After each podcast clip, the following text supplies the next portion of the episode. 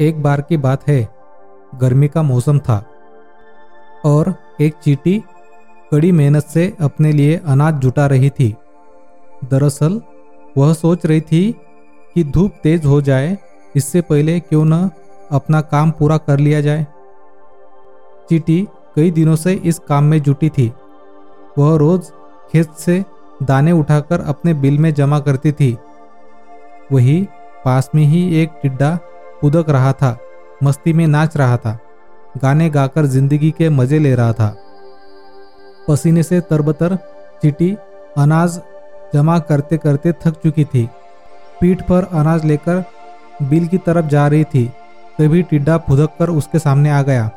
बोला, प्यारी चीटी क्यों इतनी मेहनत कर रही हो? चलो आओ, मज़े करे। चीटी ने टिड्डे को नज़रअंदाज किया और खेत से उठाकर एक एक दाना अपने बिल में जमा करती रही। मस्ती में डूबा टिड्डा चीटी को देखकर हंसता था और मज़ाक उड़ाता था। उछलकर उसके रास्ते में आकर कहता, प्यारी चीटी, आओ मेरा गाना सुनो। कितना बढ़िया मौसम है। ठंडी हवा चल रही है।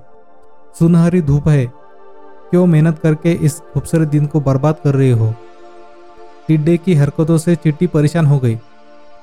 उसने उसे समझाते हुए कहा, सुनो टिड्डा ठंड का मौसम कुछ दिनों बाद ही आने वाला है। तब खूब बर्फ़ गिरेगी। कहीं भी अनाज नहीं मिलेगा। मेरी सलाह है, अपने खाने का इंतज़ाम कर लो। धीरे धीरे गर्मी का मौसम खत्म हो गया। मस्ती में डूबे टिड्डे को पता ही नहीं चला कि कब गर्मी खत्म हो गई।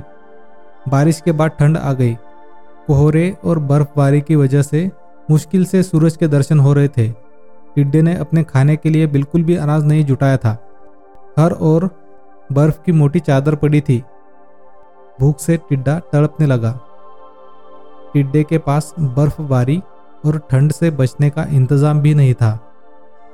तभी उसकी नज़र चिट्टी पर पड़ी। अपनी बिल में चीटी मज़े से जमा किए हुए अनाज खा रही थी। तब टिड्डे को एहसास हुआ कि समय को बर्बाद करने का उसे फल मिल चुका है।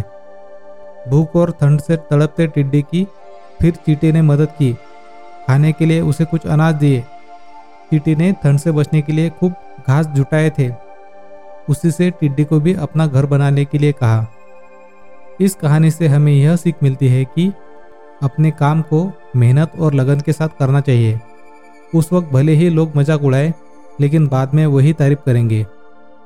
मॉरल स्टोरीज इन हिंदी का ये पॉडकास्ट आपको अगर अच्छा लगा तो अपने दोस्तों के साथ भी शेयर करिए। धन्यवाद।